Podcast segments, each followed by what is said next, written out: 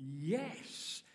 And that's what the faithfulness of God brings us.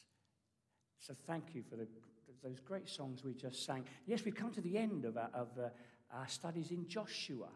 We've been following the drama of Scripture uh, from way back in, uh, uh, in Egypt. God's people in captivity on the treadmill, just totally stuck.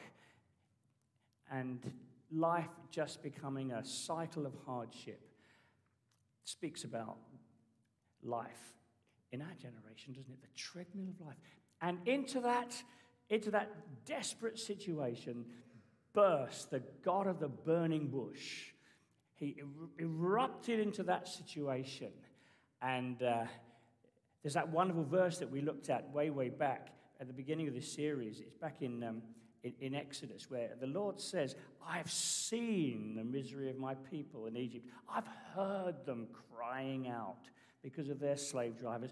I'm concerned about their suffering, so I have come down. The gospel is right there. That's the heart of God. I've, I've heard, I've seen, and maybe you're suffering at the moment and crying out to God. This is the God that we serve. So we, we followed the drama, and God said He would bring them out uh, and into a, a land flowing with milk and honey. And now they're there. Joshua has led them there. God has won the, the, the, the, war for them and brought them into the land. He's won the war for them. The question now who's going to win the peace? They're there. But who's going to win the peace? How are they going to cope now that they're in the land? It's the end of Joshua's life, it's a, it's a moment and Joshua's thinking, how are these people going to cope going forward? Well, I'm going to read a few, read a bit from chapter 24, and we're going to be looking at the faithfulness of God and what it has to say to us. I'm aware that clock is totally wrong, so um, yes, we're okay. We're doing well. Okay, so Joshua 24. Joshua assembled all the tribes of Israel at Shechem. He summons the elders, the leaders, the judges, officials of Israel, and they presented themselves before God. A bit like this morning, isn't it? Presenting ourselves before God.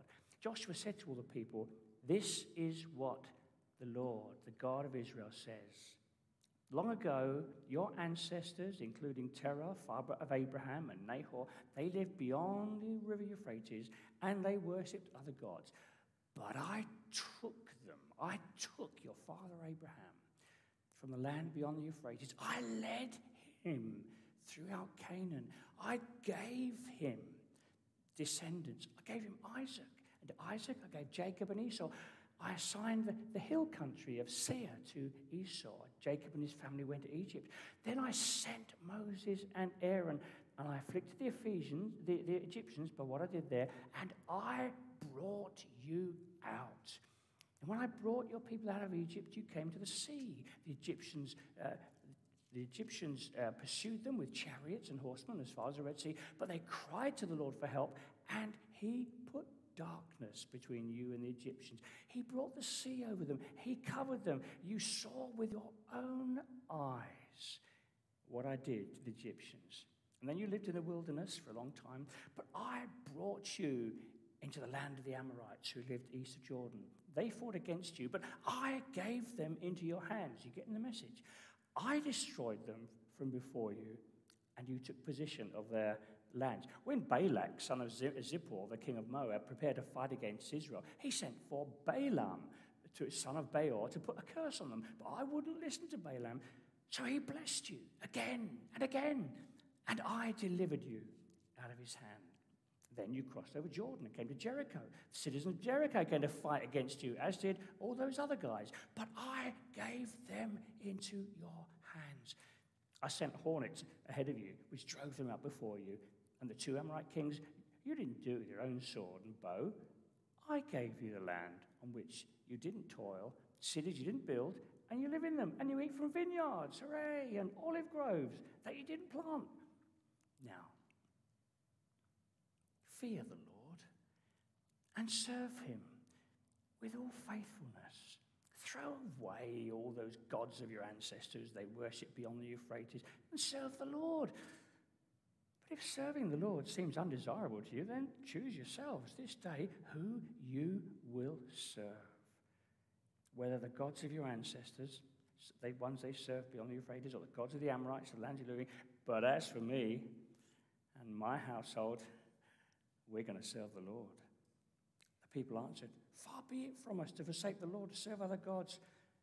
It was the Lord our God Himself who brought us and our parents out of Egypt from the land of slavery and performed those great signs. He protected us on our entire journey. I'm going to stop there. Just jump to the end. After these things, Joshua, servant of the Lord, died and he was buried. Israel served the Lord throughout the lifetime of Joshua and the elders and outlived him, and, and, and who experienced everything that the Lord had done for Israel. The faithfulness of God. A lot of you will remember that song. All you need is love. Yeah? It's probably one of the first singles I ever bought. Anyway, remember? All you the Beatles. Come on, I'm not the only one here. Surely. Please, is there anyone else? All you need is love. No one else. Oh, good. I'm feeling old here. All you need is love. And it's true, we do want to be loved and accepted, don't we? We really, really do. You want, you want, there needs to be somewhere where you're loved for who you are, valued for who you are. We want to be loved. But then we talk about true love because we recognize that very often love, it kind of comes and goes a bit and can blow hot and cold. So, what we really, it's all you need is love. Actually, what you really need is faithful love, covenant love. That's what you really need.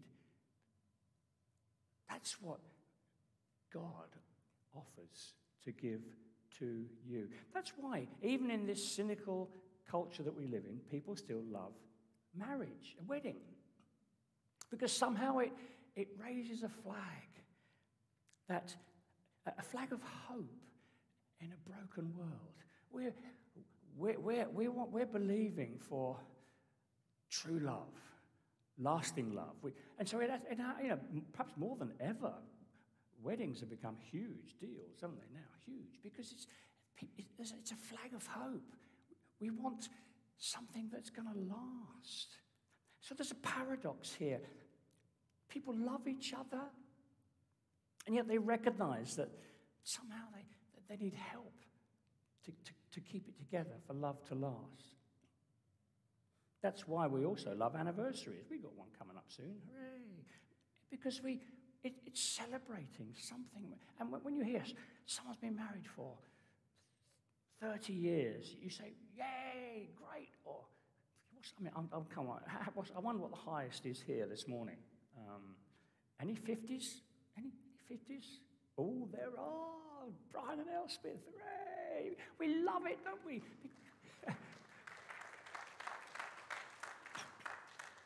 now, by the way, I realize this is painful for some people, what I'm saying here. Because this is what we long for. This is what we love faithful love. We want it, don't we? And, it, and when we see it, we say, whoa, way to go. That's, that's precious. So there's a bit of a paradox. We love anniversaries. Well, that's what's going on here in Joshua 24. It's a covenant renewal moment, it's a moment. And Joshua is saying to these people, come on, folks, this is a moment. Anniversaries are times to stop and look back and say, oh, wow, oh, wow. Oh, uh, God's been good. God's kept us. It's, it's, it's a covenant renewal. That's what we call that in the Bible.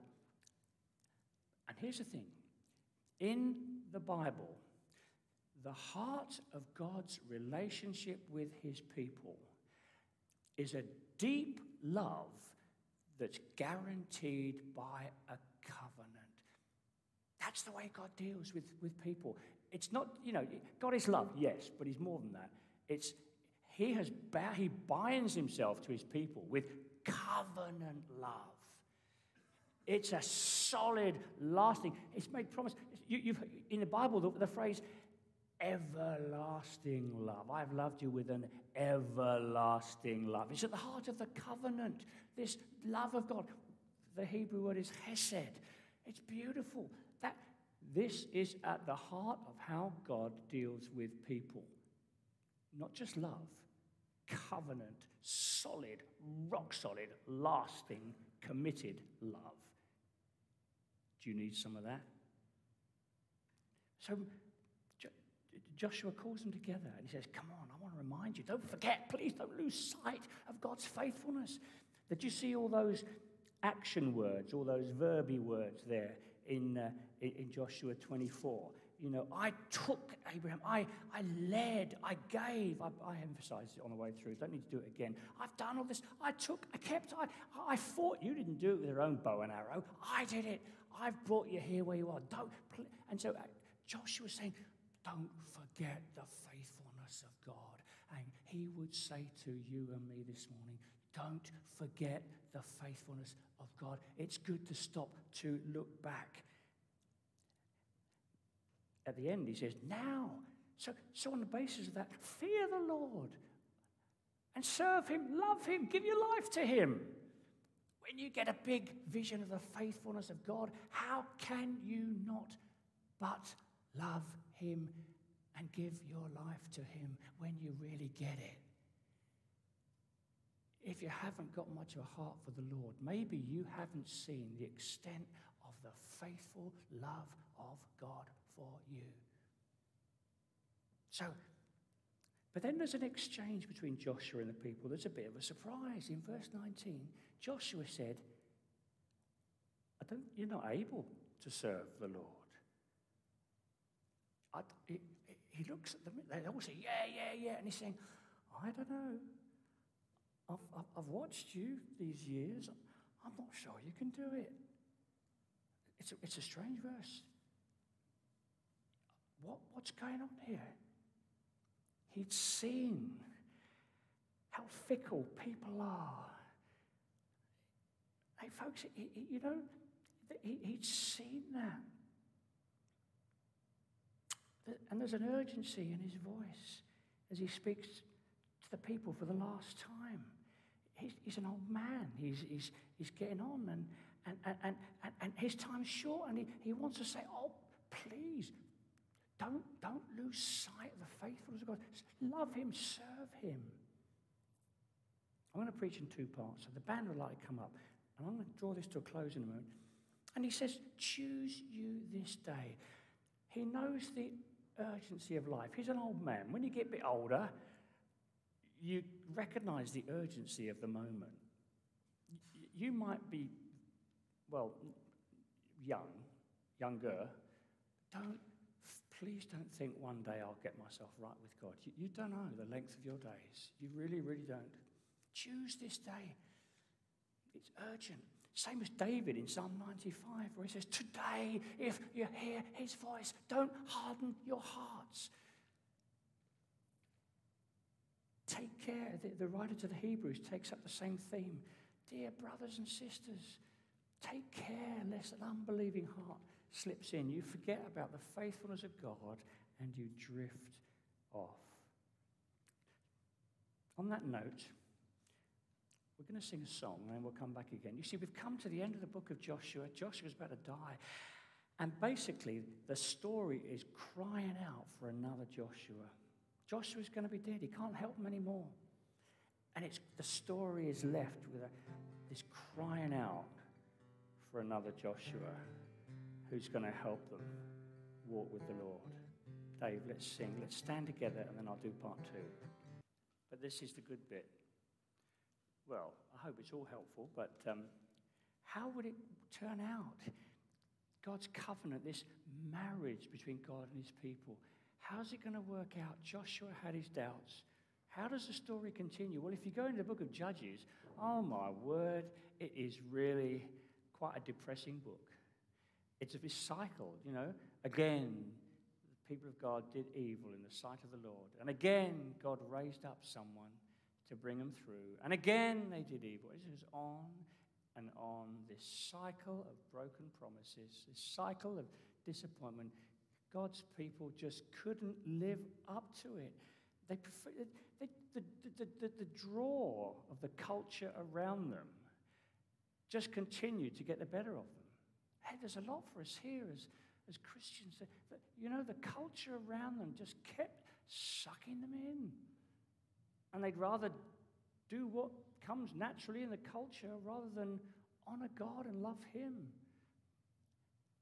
The drag of the culture just again and again wrecked it. That's so. What did God do? God sent the prophets. That's what the, prof, the prophets just came to, to, to, to pour out the heart of God to His people. That's what the prophet. That's that's why they came. Let me read some of the words of the prophets. Isaiah chapter one. Hear, this, this is God crying out. Hear me, O heavens and O earth like calling the, the, the, uh, all of creation to, to witness what's going on. He said, um, uh, I reared children and I brought them up, but they've rebelled against me. I mean, the ox knows its master, and even the donkey knows its owner's manger, but Israel doesn't know. My people don't know me. A donkey knows where its home is better than you do. It goes on through the prophets, and perhaps most poignantly in Hosea, you read, you hear the heart of God. I want you to hear the heart of the of faithful God for you this morning. Hosea 1. When Israel was a child, I loved him. And out of Egypt I called my son. But the more they were called, the more they went away from me. And they sacrificed a Baal and they burned incense to the images. I t- it was me who taught Ephraim to walk. Lovely picture. I, I taught them to walk, taking them by the hand, but they didn't realize it was me who healed them. I led them with cords of human kindness, with ties of love. To them, I was like the one who lifts a little child to the cheek. I bent down to feed them. This is the heart of God. God, perfect in love and faithfulness. But the people just, they couldn't reciprocate. They, they couldn't do it. They, they got wayward hearts. We all find it difficult, don't we? We do. We've got, we, we know we've got wayward hearts. We hurt the people we love, don't we? We do. I do. You do. We've got wayward hearts. And we allow our emotions to take us to places we really should not be going. But I want to tell you that this isn't the end of the story. The prophets start to get some, whoa, something, God's going to do something about this. God's going to do something. You all know, perhaps one of the most amazing prophecies in the Old Testament, Isaiah. He, he suddenly he's having this vision. Goodness me, who's going to believe our message? Who's going to believe the arm of the Lord being revealed? He grew up like a tender shoot, like a, a root of a dry ground. No beauty or majesty, nothing in his appearance we should desire him. He was despised and rejected. A man of suffering and acquainted with grief. What's happening? Surely he took our pains and he bore our suffering. We considered him punished by God, but he was pierced for our transgressions, crushed for our iniquity. The punishment that brought us peace was put on him. What does God do to the, in the face of this betrayal? He pours out more love. And he takes the pain and the sting and the, all, the, all the pain you and I ever felt through the failures of our lives. He took it all on himself, on his son, on Jesus. this is this is the love of God. Isaiah 54, the next chapter, and, and this is lovely. Isaiah's getting excited. He's looking down the years. Your maker is your husband, remember? The Lord Almighty is his name, the Holy One of Israel. He's now your Redeemer. He's paid for you again. He, he didn't just bring you to birth, He's redeemed you. He's the God of all the earth. The Lord will call you back as if you were a wife deserted, distressed, a wife who married young, only to be rejected, said God. For a brief moment I abandoned you, but with deep compassion I will bring you back. In a surge of anger, I hid my face from you for a moment, but with everlasting kindness, I will have compassion on you. Do you know about the faithfulness of God? Is this good? Please, is this good? It's wonderful. It's astonishing. Says, I didn't read the last bit. Says the Lord, your Redeemer bought you back by the blood of Jesus. There's another Joshua. There's another Joshua. It's Jesus. In fact, Jesus, Joshua, when you translate that word from the Hebrew, it's the same word. The covenant's been renewed. this is what Christianity is all about. The faithful love of God, the covenant. That's why we call it the new covenant. Jesus called it the new covenant in my blood. It's a new covenant. So that you and I could be bought back. Is that good? I think it's very good. That's, this is the, the Christian faith. Listen to this. Tom Wright, speaking about the love of God. This is a good quote. Listen to this. Jesus is the waterfall. The Spirit, the Holy Spirit, is the out, outflowing streams. The Father is the lake, the source, as well as the sea into which all the water flows. But it's the same water. God is love. That's what it's like faithful love. And this narrative of Scripture that we've been studying in the book of Joshua, it all begins to focus down in a blinding spotlight on the person of Jesus. That's where it's all going. He's the new Joshua.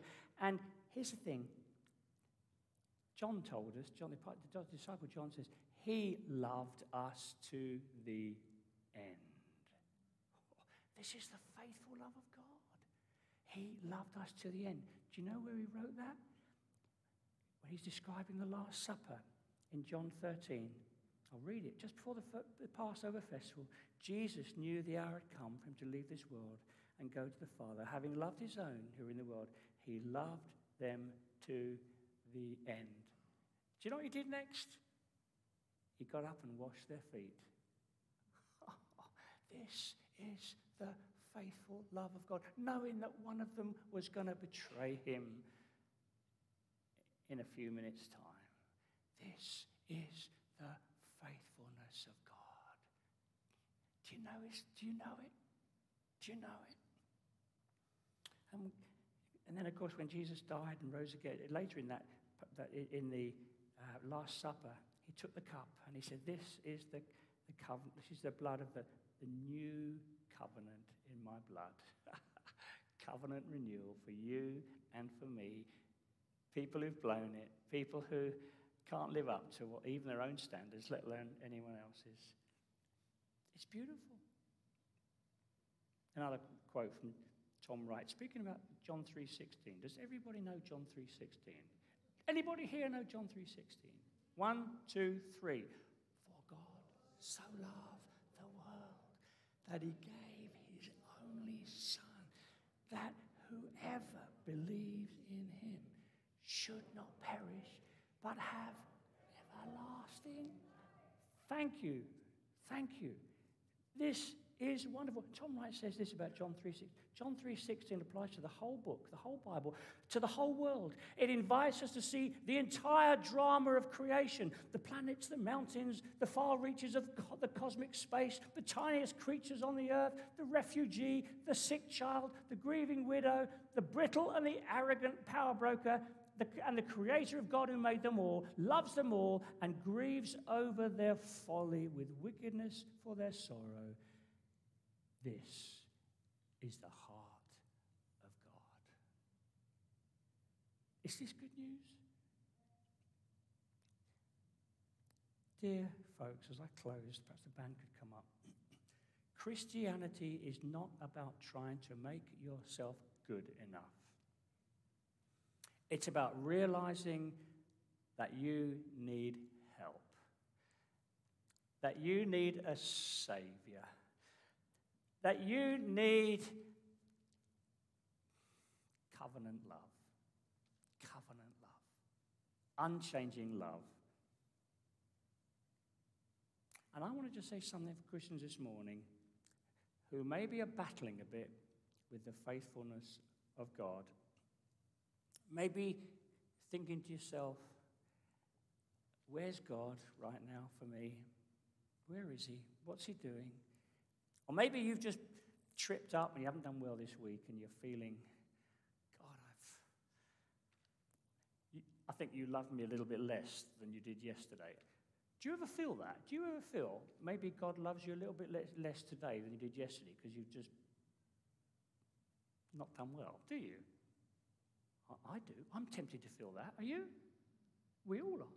Well, in case you're feeling like that, I'm going to give you a quote from Charles Spurgeon, great preacher. It's a quote from this little book, Gentle and Lowly, which is on the bookstore this morning at a very good price. It's a sermon called A Faithful Friend.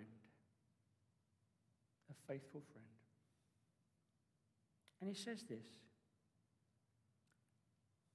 Christ loved you before all worlds, long before the day star flung his ray across the darkness, before the wing of angel had flapped the unnavigated air, before anything in creation had struggled from the womb of nothingness. God, even our God, had set his heart upon all his children. Listen, since that time, has he once swerved? Has he once turned aside? Once changed? No! You who have tasted of his love and know his grace will bear me witness. He has been a certain friend in uncertain circumstances. You've often left him. Has he ever left you? You've had many trials and troubles. Has he ever deserted you? Has he ever turned away his heart, shut up his bowels of compassion? No, children of God, it is your solemn duty to say no and bear witness to his faithfulness. Father, I want to pray for everyone in this building this morning and those watching online right now. Lord, in this moment, through your word, would you give us a fresh revelation of your faithful covenant love towards us? We read those beautiful words of like a father treating a child, teaching a child to walk, holding his hand. That's your heart. And then we come on to this wonderful covenant rebu- re- re- renewal in your blood, Lord Jesus, dying on the cross to bring us close. Lord, I pray right now, especially for those who are struggling to see your faithfulness. Maybe they're crying out, God, where are you? Where are you? by your Spirit, would you come and give a fresh revelation of your covenant, steadfast, rock solid, everlasting love? In Jesus' name.